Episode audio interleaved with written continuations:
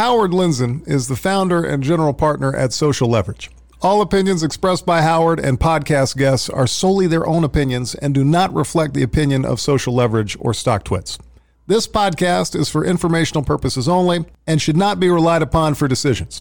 Guests may maintain positions and securities discussed in this podcast. Canute. Howard, how are you? Coke Zero.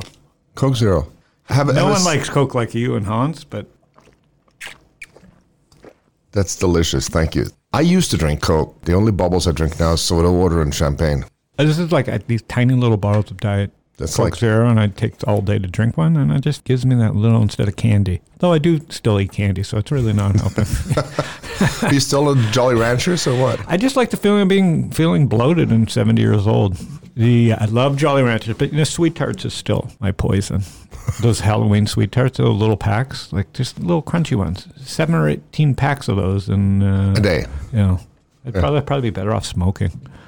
That might be better for you. Speaking of smoking, I have no segue for that because I don't know. I don't know. Speaking of smoking, I'm a little bit uh, off today. It is um, gorgeous day, Absolutely fantastic. unbelievable.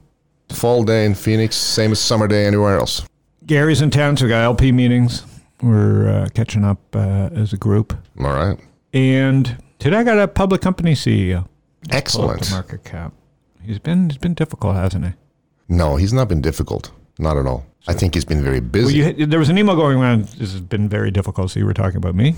yeah, of course it was you. There was like a there was the thread was this. You didn't read it? No, I didn't read it. Maybe that's why because I'm difficult. There was like a uh, the heading in all caps. This was- has been difficult. It was Rishi and I talking about how we should just say no to you. Uh, yeah, Rishi, Rishi, sometimes the bubbles are forming in my text before I've texted him, and no comes back like as a as a as a regular thing.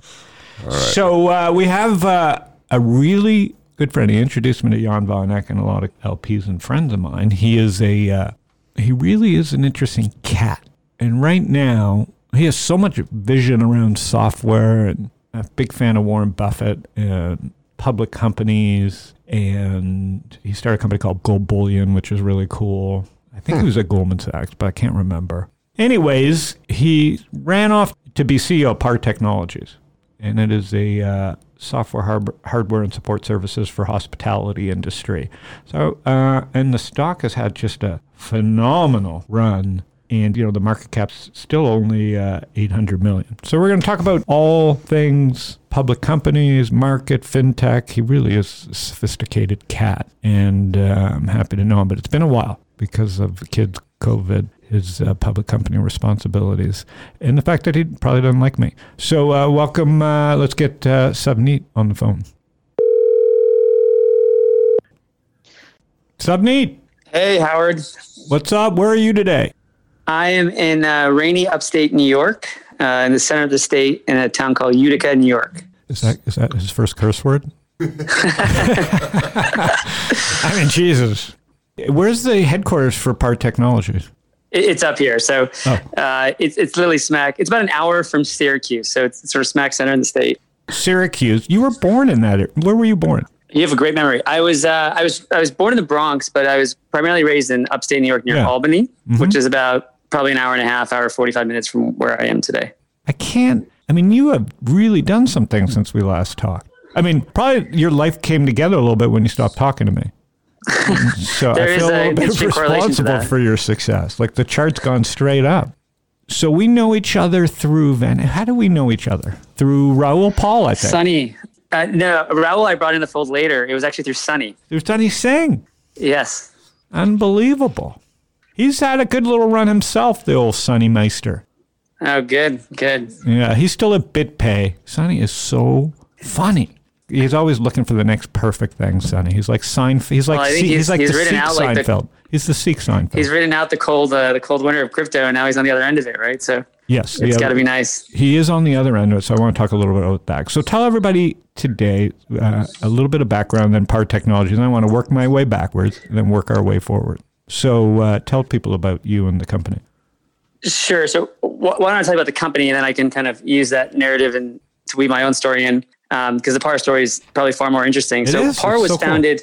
it's a it's a really interesting American entrepreneurial story. PAR was founded uh, 52 years ago in a town called Rome, New York, and it was originally uh, built to, as an IT services company to the DoD. Uh, PAR stands for Pattern Analysis Recognition, huh. and was basically a team of data scientists analyzing data for the U.S. government. I call it Palantir before Palantir. Uh-huh. They were, you know, 50 years early, uh, too early maybe. And so for the first 10 years of the company's journey, from 1968 to 1978, they provided these services, nice, profitable, you know, local business. But in 1978, the founders actually invented the first sort of modern point of sale terminal. The point of sale terminal is kind of what replaced the cash register at a restaurant or retail store. And it actually happened because one of their mothers was a McDonald's franchisee. And she kept complaining to her son that there wasn't a better system for at a McDonald's restaurant. She would have a cash register. Her cashier would sort of say, Hey, Howard, your burger and shake is 95 cents. And then write that on the back of a bag, hand the back of the bag to the back. And then in the end, you'd sort of get your bag with your stuff in it. And she, what she suspected essentially was that people couldn't do math. And she said, basically said, these kids at the counter, if it's 95 cents, sometimes they say 93. And if you're a regular customer, you're not going to say, hey, you undercharged me. But if I overcharge you, you're going to tell me every single time. And so she went to her son and said, hey, let's, let's build a better system. And her son said, Mom, you're crazy. This makes no sense. And so what she did to convince her son is she actually stayed in the restaurant for, I think, maybe two, three, four days, maybe a week, and stood at the counter. And every time you placed your order, when your order would come out, she would take your bag and replace it with a new bag. And then she took all the bags, did the math on every bag, and said, okay, this says we should have sold this many fries, this many hamburgers, compared it to the inventory that was sold, and went back to her kid and said, see, we only collected whatever a thousand dollars. We should have collected twelve hundred bucks. Here's how much we lose every day, every week, every year. And so that motivated her son to go to Radio Shack, buy some circuits, and they built this little point of sale terminal. And as luck would have it, they were located in a bit of like a, of a vacation town called the you know the Hamptons of upstate New York. And uh, a bunch of McDonald's franchisees happened to be driving through. They saw it and they said, I want one, I want one. And it just started to grow like wildfire. And so, literally, just a couple years after inventing this thing, McDonald's approved it to be sold across McDonald's. And then, and that was in 1980. And then, two years after that, in 1982, the company went public off the success of that McDonald's business. And so you can imagine this little tiny company upstate New York in four years went from this IT services company to a public company on the New York Stock Exchange. And, and for the subsequent 15 years, it was a massive success. You know, every restaurant ran to adopt the technology. And then for the 15 years after that, the company really struggled. And it struggled because it kind of got swim laned as a hardware company and a services company, not a software business. And unfortunately, the software companies at the time, Oracle and the likes, came in and said, don't, don't buy, don't make your choice of who you buy your point of sale from because of hardware, buy because of software. And so the software companies sort of became the kings of the industry and PAR kind of got uh, left behind. Um, many years later, in, in 2014, PAR, to rectify that challenge, PAR went out and bought a small SaaS business in San Diego, actually, called Brink, B R I N K.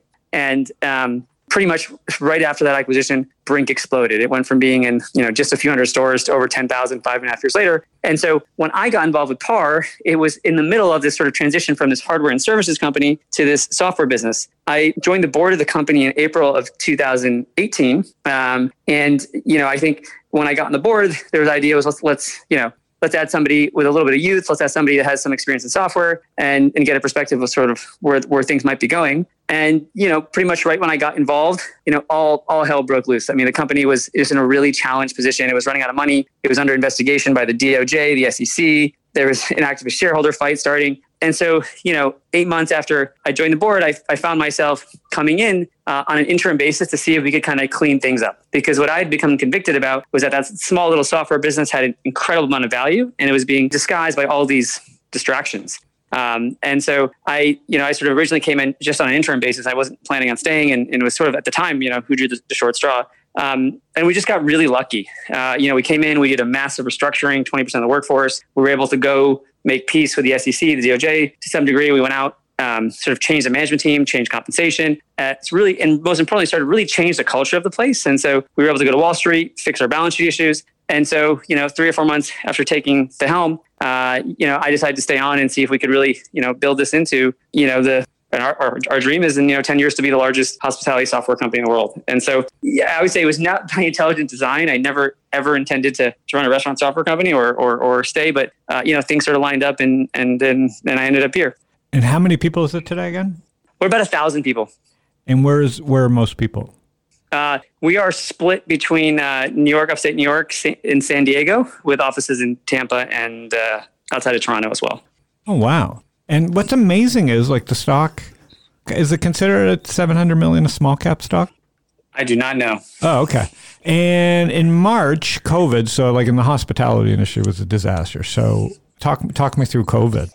Yeah, you know, it was a, there's an interesting story here too. So when, when I when we got to the company, the company had an incredibly stretched balance sheet. You know, we had you know maybe 10 million of cash on the balance sheet. We were burning two or three a month, and we and we had 20 million dollars of debt. And so in in April of 2019, we did a financing round. Um, we did a convert, great terms, and so uh, going into 2020, you know, we felt we were in a great spot. And um, but we had done a couple M and A deals. We had brought in a lot of talent, and so in February, uh, and I'm going to get, get, to your question, but it's an interesting story. We were sort of at this point where we said, hey, the stock's gone up a lot since the convert. We could probably refinance it and put some more money on the balance sheet, which would allow us to sort of continue to hire aggressively and do some M&A. And our, our sort of bankers gave us this option. They said, hey, you can raise the money now in, in sort of the end of February, or you can wait until April. And you know, everyone around the table was like, you know, let's let's wait for April. It's just safer. These these offerings are just it's, it's why I missed our first date for the podcast. They're just really intensive, extreme processes. And um, and at the time, I don't know if you remember, in February, uh, the, the, polls were showing that you know Bernie was sort of soaring to the to the head of the Democratic uh, potential potentially nomination. And I'd always sort of you know I was lucky my prior life to sort of have, have some exposure to sort of great macro thinkers, and, and I always remember that like the slightest thing can trigger a massive sale and and and really create risk uh, across an economy and across a macro environment. And so I said, hey, let's do the fundraise in February.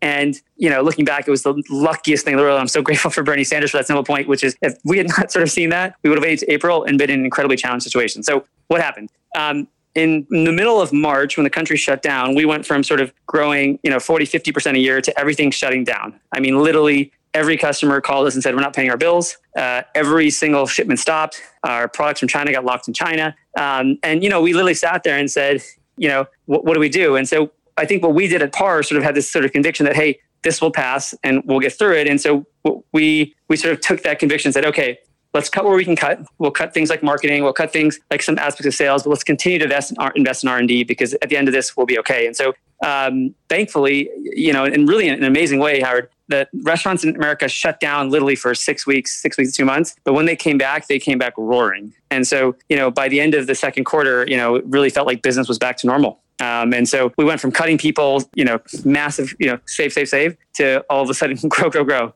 And it was like nothing I'd ever seen. Um, it was it was wild to see how fast it turned. And running a public company, like what? I mean, you know, I know that you had always talked about, you know, the Buffett model and rolling up software. And obviously, we did gold bullion before. I want to talk about that and where Bitcoin. I got so many questions because it's been a little while around. And you were so into fintech and you started CoVenture so, what do you think is the most interesting thing to talk about that you've been thinking about outside of Par? Like, I mean, we'll cover Par, but I mean, what are, what are some of the things that are like have you, or you just have no time to think about all the fun stuff you used to think of? You want to talk about CoVenture, gold, Bitcoin? You know, I would say that fintech. I, I, think of the fun stuff. You can't take, you know, taking action or, or getting involved, and so it's, it's given me some more time to have perspective. I think, um, you know, I, you know, running a public company has been probably an interesting conversation, and it's just a new experience for me. It's not something I had any exposure to, and honestly, ever expected to be doing.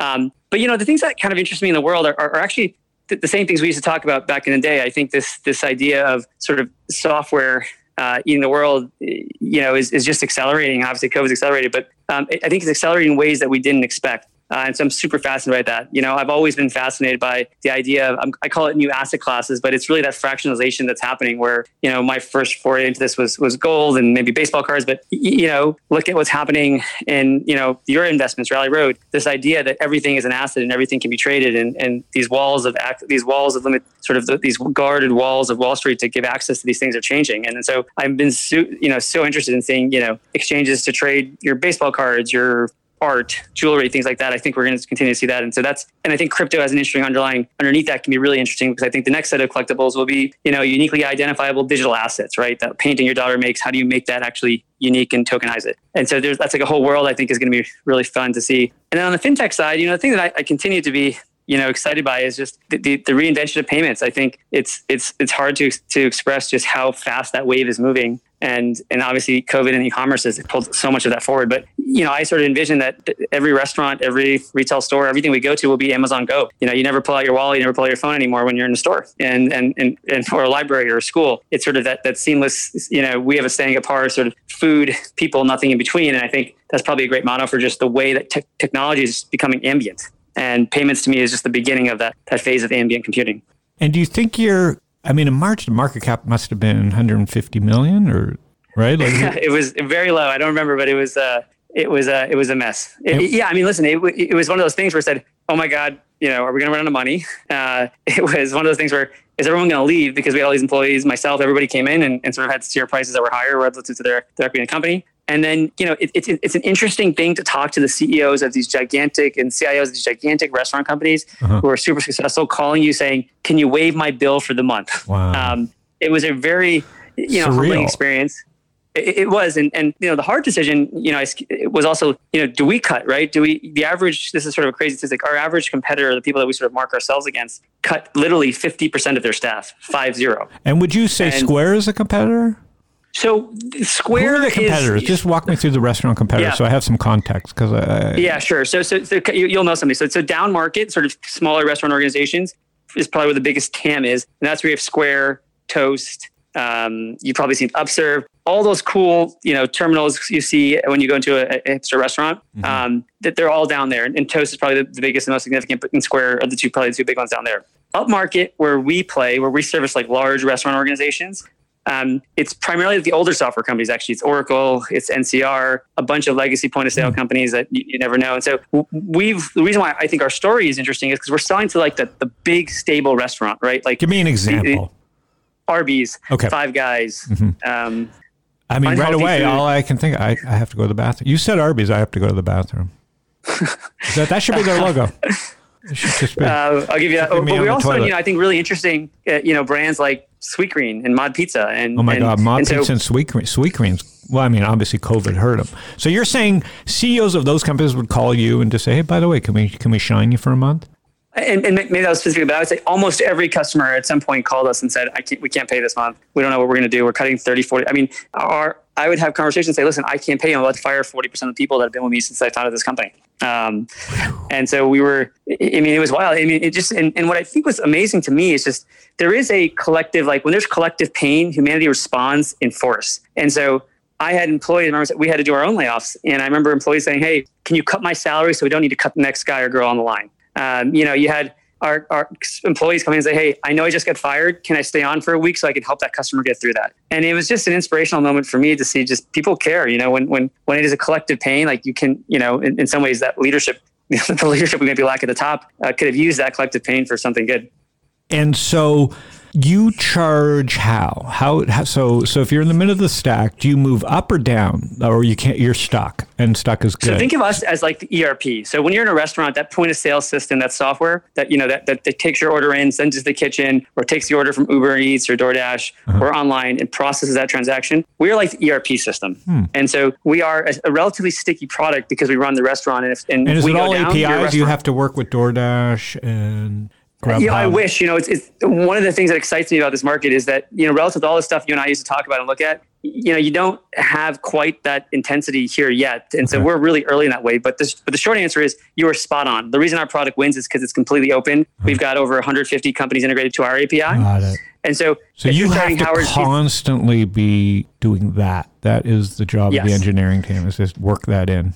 It is, and but the core part is like, can we take a transaction from all these places, process it, send it to the kitchen, timing, drive through, and there's so much technology. I mean, you know, you've got drive through com- companies that, that, are using artificial intelligence bots for the drive through. You've got customers, you know, trying to have geofence. So when Howard walks into the store, it's like, here's a coupon, Howard. Um, and so all of that ends up having to run through the point of sale system. And so every restaurant in the world today is, is upgrading technology. And really, I mean, we, we, we should probably do this together, but if you were to graph the stock price of the restaurants with the highest percentage their, of their spend to R&D, I'm almost certain they will be the restaurants that have outperformed because it'll be Chipotle, it'll be McDonald's, you know, the Chick-fil-A's of the world, Panera, the company that companies that have doubled down in technology have really won because, you know, they have great loyalty. And so you're going to use your loyalty app more. You know, if you make it easy, customers seem to choose it or if you make it accessible. Yeah. Jeff Richard was telling me, I mean, he made a good point. He was a venture capitalist at GGV and they're in Slice. And he was saying, and I got to connect you guys, but he was saying that, and I, I agree with him, any new restaurant's going to get built with this in mind first. So really, it's yep. like a total reboot is going to happen.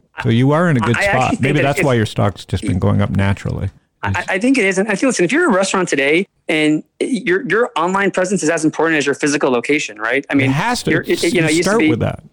Exactly. And I think we're not, people aren't quite realizing that yet, but this, these ghost kitchens, you know, these virtual kitchens, these things are all like the cat's out of the bag, right? Like I think COVID has said, hey, like Uber Eats and DoorDash, like I, I kind of like getting delivery or I kind of like ordering and not having to wait in line. Like th- these things that you know they don't come back in the bag. And I think I oftentimes show our, our customers and our, our employees saying, hey, like look at the graph of e-commerce adoption in the United States. That will be off-premise dining for food. People are going to come back to restaurants for sure, but there's certainly a large population that now expects to have every restaurant have delivery or online pickup or QR code like that. Once once you've tasted that technology, you don't go back. And so our big bet is that that's going to continue for the next 10, 20 years.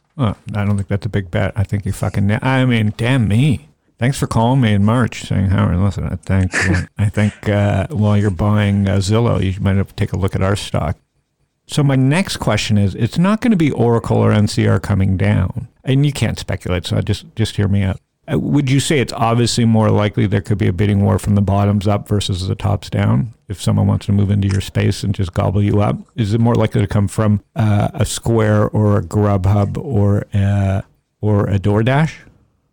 More likely, you know, I, I, don't know. What, what, I would say is that consolidation is is no doubt going to happen because if you think about, like, imagine you had a chain of restaurants. Um, like, you don't have an IT department, right? You you had, you know, an IT guy or gal who was in charge of like keeping the Wi-Fi network up. You know, maybe you know dealing with your point of sale company. But all of a sudden, you're like, wait, I got to manage an integration into DoorDash, into Uber Eats, and then I have to have an online ordering site. I got to have an app. I got to have a loyalty app. I got to have an artificial intelligence, you know, computer in the back manning like my, you know, robot fryers, and I got to have an AI tool in the drive. You like you become like a technology company, right? And, and that is overwhelming for restaurants today. And so I think you'll see massive consolidation within like the products of a restaurant. The average restaurant we work with has something like a dozen different products they're using, sometimes much more.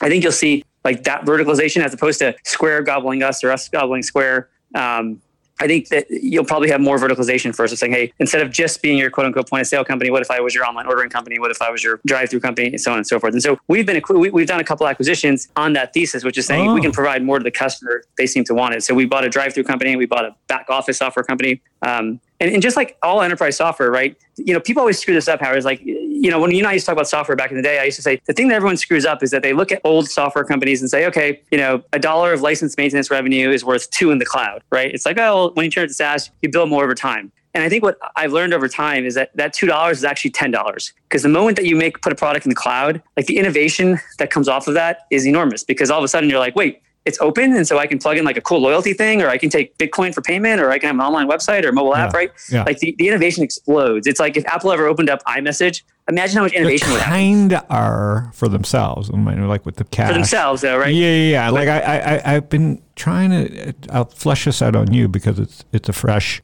howieism i say we went from a pencil accounting world to an excel accounting world to a whatever like the cloud meaning a post spreadsheet world. And but what you're saying about the cloud is how do you fucking what's the point of having a spreadsheet? It's just infinite at many levels, right? It's about what your imagination is and what your software can do because everybody I mean PAR could go international next year and never had planned on it a year ago. So yeah, how do you how do you do forecasting other than leave me alone with your spreadsheets. Like we'll do the spreadsheet, but listen, you know, what do they mean in a in a cloud based post spreadsheet world in many ways where smart sheets and Airtable and everything's so connected and everything's just out there in the cloud?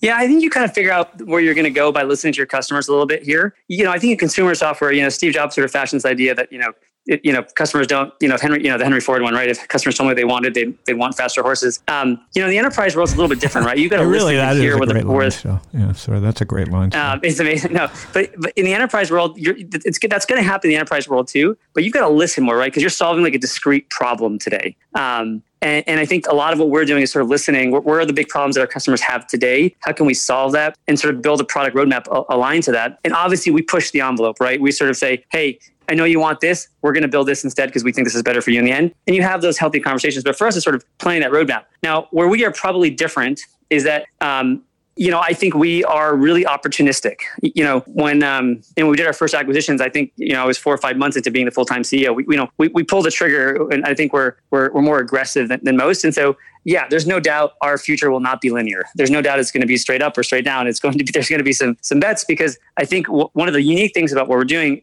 and is that we're, we're, we're trying to be like create a culture of extreme intensity and results. And so um, we have three values across the company. Which are you know speed. Uh, you know, and the saying I like use: we're the kind of people that don't wait for the elevator. Um, so if you got a great idea, you don't wait in the elevator, go to your computer, you sprint up the stairs. Uh, we're the kind of people that obsessively about accountability and ownership. And we're the kind of people that look at the scoreboard, like impact, we call it. And and we're not the kind of people. If you want to sit on a whiteboard and like brainstorm for ten days, yeah, that's great. That's not what we're. We're going to out execute everybody. And so we're building this SWAT team of young, aggressive, ambitious people, and we're throw we throw them in the water young. And so, just as an example, I mentioned we bought like a our first acquisition was a drive-through company, eighteen or twenty million dollars revenue. We threw a twenty-eight-year-old to go run it. We said, sink or swim, make this thing happen. If it works, you stay employed and you get paid well. If it doesn't, see you later. And we've created this culture that I think we think we, we can apply to other things beyond just what we do today. And so it's how do we get super aggressive young talent to, to make the trek up to upstate New York, train them super well, give them and imbue them like the right sort of principles and thinking, and then throw them into tough problems. And it's it's been I mean an interesting process to see unfold. And is it? Oh man, I got a million questions. I'm sorry. I'm sure you have other stuff to say, but I'm so in the rabbit hole now on par.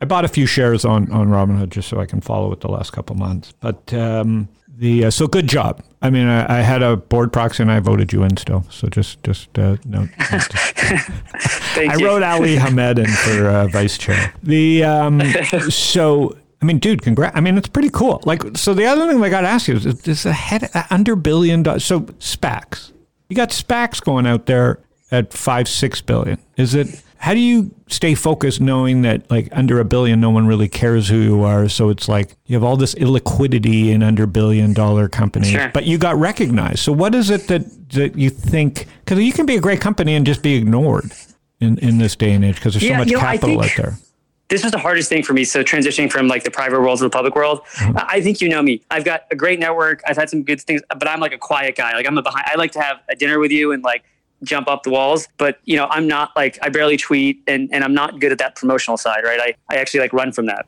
Right. And and I think it's like the biggest challenge sometimes I have with, with our own shareholders is why don't you promote, why don't you push it out there? And so I think what I've learned is that it's a combination. You've got to deliver results, you've got to deliver change. Um, and you do have to get the message out there when you're a smaller company because it, it is hard to get discovered. We had one really lucky thing that was different for us, which is um, PAR was owned by a few small, really successful emerging hedge funds who really got the word out there. And so it was one of these things where they'd been out there saying, hey, there's this great company. No one knows about it. It's in the middle of nowhere, upstate New York. It's got the software business. And then all of a sudden I came in there and I sort of looked more looked the part, if you will. Um, and then we started to, deliver results and it kind of compounded and compounded and it just it sort of became a thing um, but we were lucky in that we kind of had amazingly supportive shareholders who really got out there and then you know and then i think we make an effort to be transparent i you know i wrote a shareholder letter um, and, and I debated a lot, but the, but you know one of the, the big cultural changes of PAR is I, I would say, hey Howard, you, you just bought some shares of PAR. You pay a portion of my salary.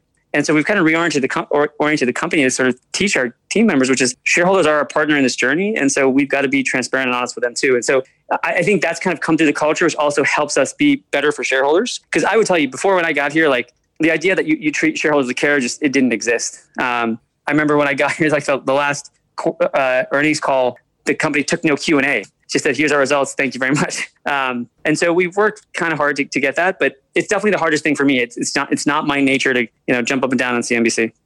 And so results, I mean, you're a good story for a reminder that you can be a small public company. I think I mean, you know, now it's all about like get Chamath, uh, get uh, the banks, do, do a SPAC around a sexy tech company. But there, uh, you're a champion in many ways. Not because you're you're not promotional. I had to like really call you and just you weren't looking at me. I was calling you just to catch up. And that's a good sign that if you're tooling up a software company under the radar, you can still be public.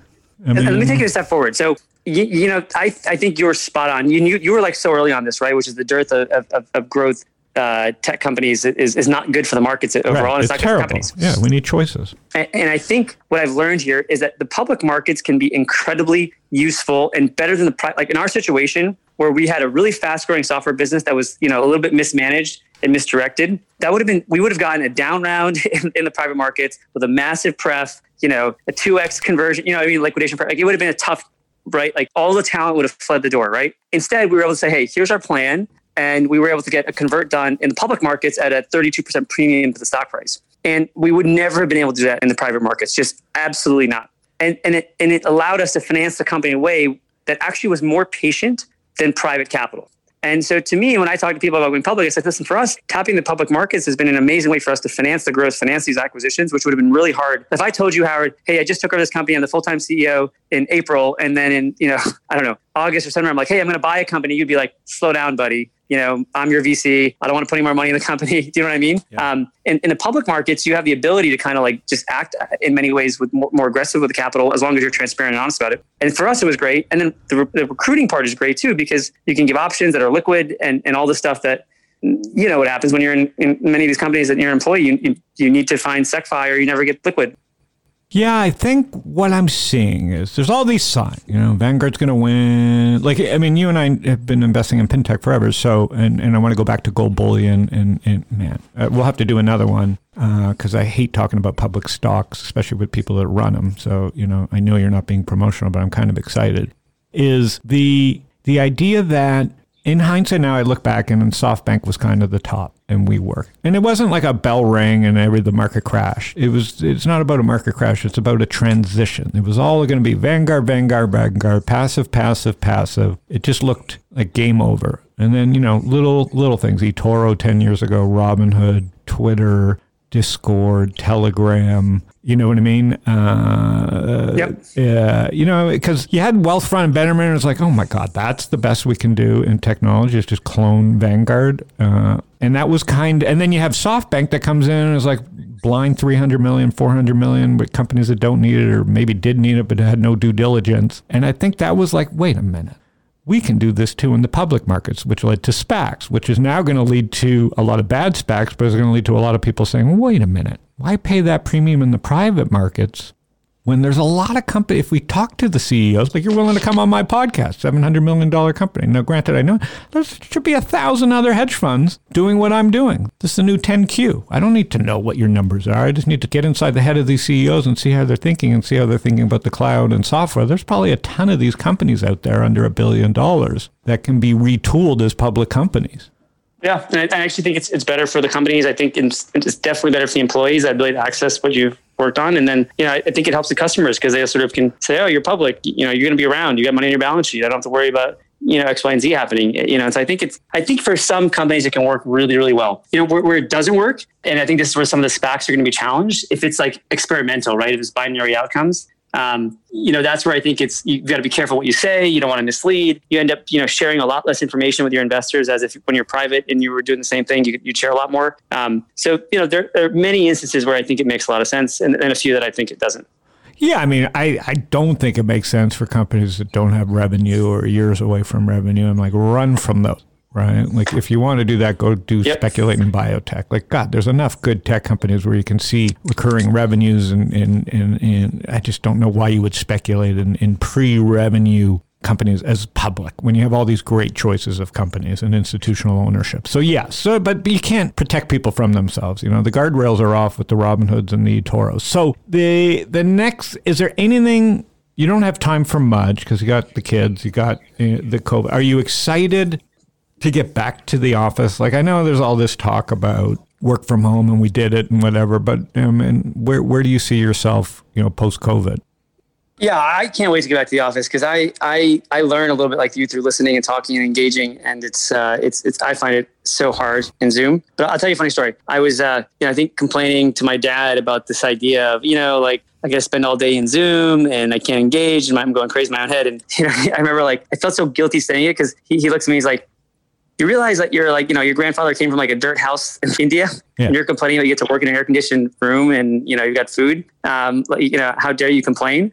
And I've kind of taken that, uh, you know, even to our team. I say, listen, if our, if our employees, if our, if our team members are suffering, they're pain, they need help, we show lots of love. But if you're an executive and you get paid these, these crazy high salaries, then you got to suck it up because there's someone else waiting and we have to be respectful of what we've given. And so to me, I look, I've, I've gone the path of like, these is this is this is like reality and we just got to fight through it and make the best of it and then when we get to the end i'm going to be the happiest guy in the world but for me i've like kind of like the resoluteness of like i'm not going to complain i got to execute because i get paid way too much money for doing something that i enjoy and how does par get paid is it a contract or is it off the credit card spend SaaS. or it's SaaS. Now we've moved into payments, so we're trying to process payments and, and do stuff there. But historically, it's, it's SaaS. It's a traditional SaaS business with you know very high retention, low churn, um, and then we've got you know a lot of revenue comes from our historical business you know, selling hardware and services to very large restaurants like McDonald's and KFC and restaurants like that. But you're seeing this this movement of you know, I call it sort of the lower quality hardware and services revenue to the higher quality SaaS revenue. And that'll take, you know, a couple more years, but over time that will become the majority and, and really drive us forward.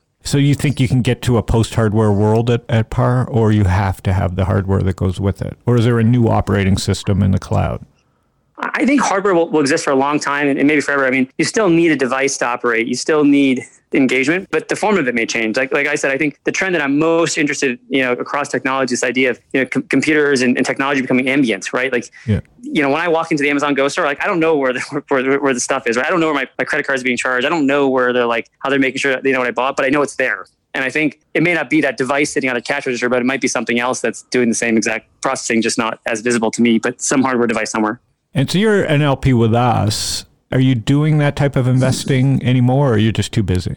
Yeah, I think I, I, still look for a lot of the same stuff, but and, and, and see where I think things are interesting. Obviously, um, you know, my you know friendship and association with Ali and CoVenture has been is obviously inspirational, and um, and, and, you know, my, my, way of like investing and looking at things is just I like to find like really big themes and sort of get behind them, right? And so, you know, years ago we were into the whole Airbnb thing, you remember, right? Where I was saying, you know, we, so we went out and bought a bunch of condos in Barcelona and put them on Airbnb and, you know, got licenses to do that. And, and that was an amazing experience. And so, you know, today I'm obsessed with the stuff we talked about, which is, you know, the, these, these, these long tail SaaS opportunities. I think the world is just still underappreciating how enormous that space is. And uh, and I think that's going to continue. And so I, I, look for the same type of stuff. I look for stuff that are kind of gliding on those those big trends. And um, so you know, today, if I saw you know some software product that's selling drafting off of Amazon or e-commerce, I'd be really interested. If I saw a product that's doing something in payments that I thought was two steps ahead, you know, I would be interested. Obviously, to me, these these are th- I'm not out there like looking for this stuff, and so a little bit just depends on what kind of falls on my desk. But I'm still in- inspired by that stuff.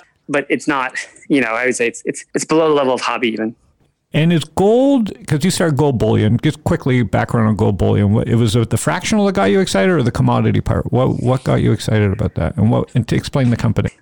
Yeah, actually, I, I, it was actually neither. I think so. So GBI was this interesting um, idea with, with my partners where we created a marketplace to buy, trade, and store physical assets, which really narrowed down into precious metals. And the idea was you could be able to type in a ticker and buy a coin or bar of, of gold or silver as easy as you'd buy a stock or a bond. And you know what? What I think got it going was you know one of our partners had this macro thesis that um, this is actually after you know well after the last financial crisis, which was that the world's going to print money for a very very very long period of time, and that's not going to stop, and the, the move to hard assets is going to accelerate. And so that's kind of how we fell into it.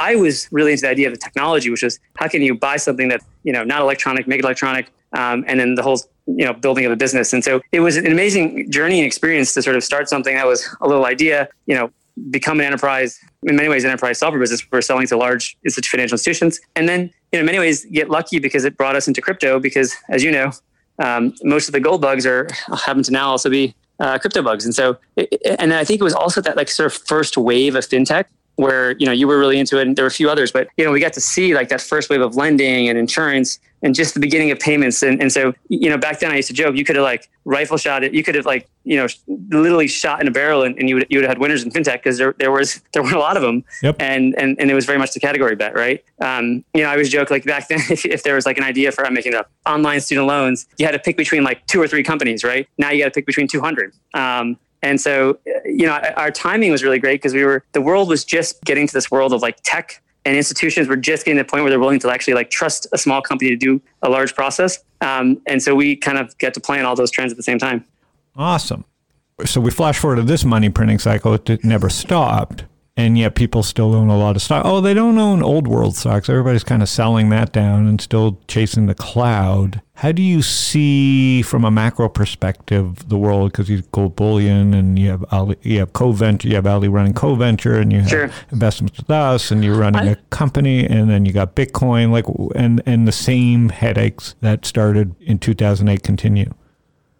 Yeah, so yeah, I'm no expert, but I try to make things like very simple for myself, which is I think the in a world like this, the world's going to overpay for growth for a long time because with, with interest rates being zero for, for I expect a long time, uh, you're going to overpay for growth and you're going to gravitate towards hard or hard-ish assets. And so I think that you know people always tell me SaaS is, is overvalued, and and and and and I, I I don't always think I agree with it. I think hey that it's if you can prove durability and growth, i.e. high retention and and and AR growth, the market will continue to reward you a, for a long period of time. That's my own perspective. I think growth really really wins in this cycle. And then I think that the in a world where every dollar that you own is being debased at an aggressive rate, you gravitate towards things like gold. I think Bitcoin has sort of become that digital gold. Um, you know, one of my partners did the saying, you know, they're cousins. And I do think you're going to see this, this sort of like barbelled approach become very common. I think all the stuff in the middle, like you mentioned, it's just high risk. You're at the risk of inflation coming, and then you're screwed. You're at the risk of you know technology disruption. Um, you know, look at look at the restaurant chains that didn't invest. That used to be great restaurant chains, and then didn't invest in healthy food and technology. And that's why the world would really, really overpay for great growth, and then super underpay for anything average. Yeah, I mean, it's sadly, it, it's not even sadly, it's just that fucking simple.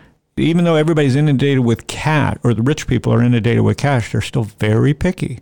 So, and, and it's a your point too, like the, the lack of public companies available is just compounding that. Well, that's changing. The cat's out of the bag. Supply is coming. That would be the name of my book if it could be released today. Uh, Wall Street and not, a new Wall Street, meaning the Silicon Valley people that are moving east or moving to the middle of the country are going to say, fuck it, I'm outsource banking. SPAC is basically outsource banking. So anybody with vision and a network, even guys like me, can put together a public company or, or a, a mini SoftBank with one bullet. That's what I call them. That's what SPACs are, mini SoftBanks, one bullet. You know, it's, it's interesting to me. Is, so, so I don't know if you know, sir. Uh, we actually launched a SPAC a year ago. Oh. So before this okay. craziness. Uh-huh and um, focus on software. And, and, I think what's fascinating, just in that, you know, my little experience in it, it was interesting to see that you know back then what was considered a SPAC deal has, to today has changed dramatically. You know, now when investors are looking at SPAC deals, they want Opendoor. You know, they want the super high growth, high quality Silicon Valley name.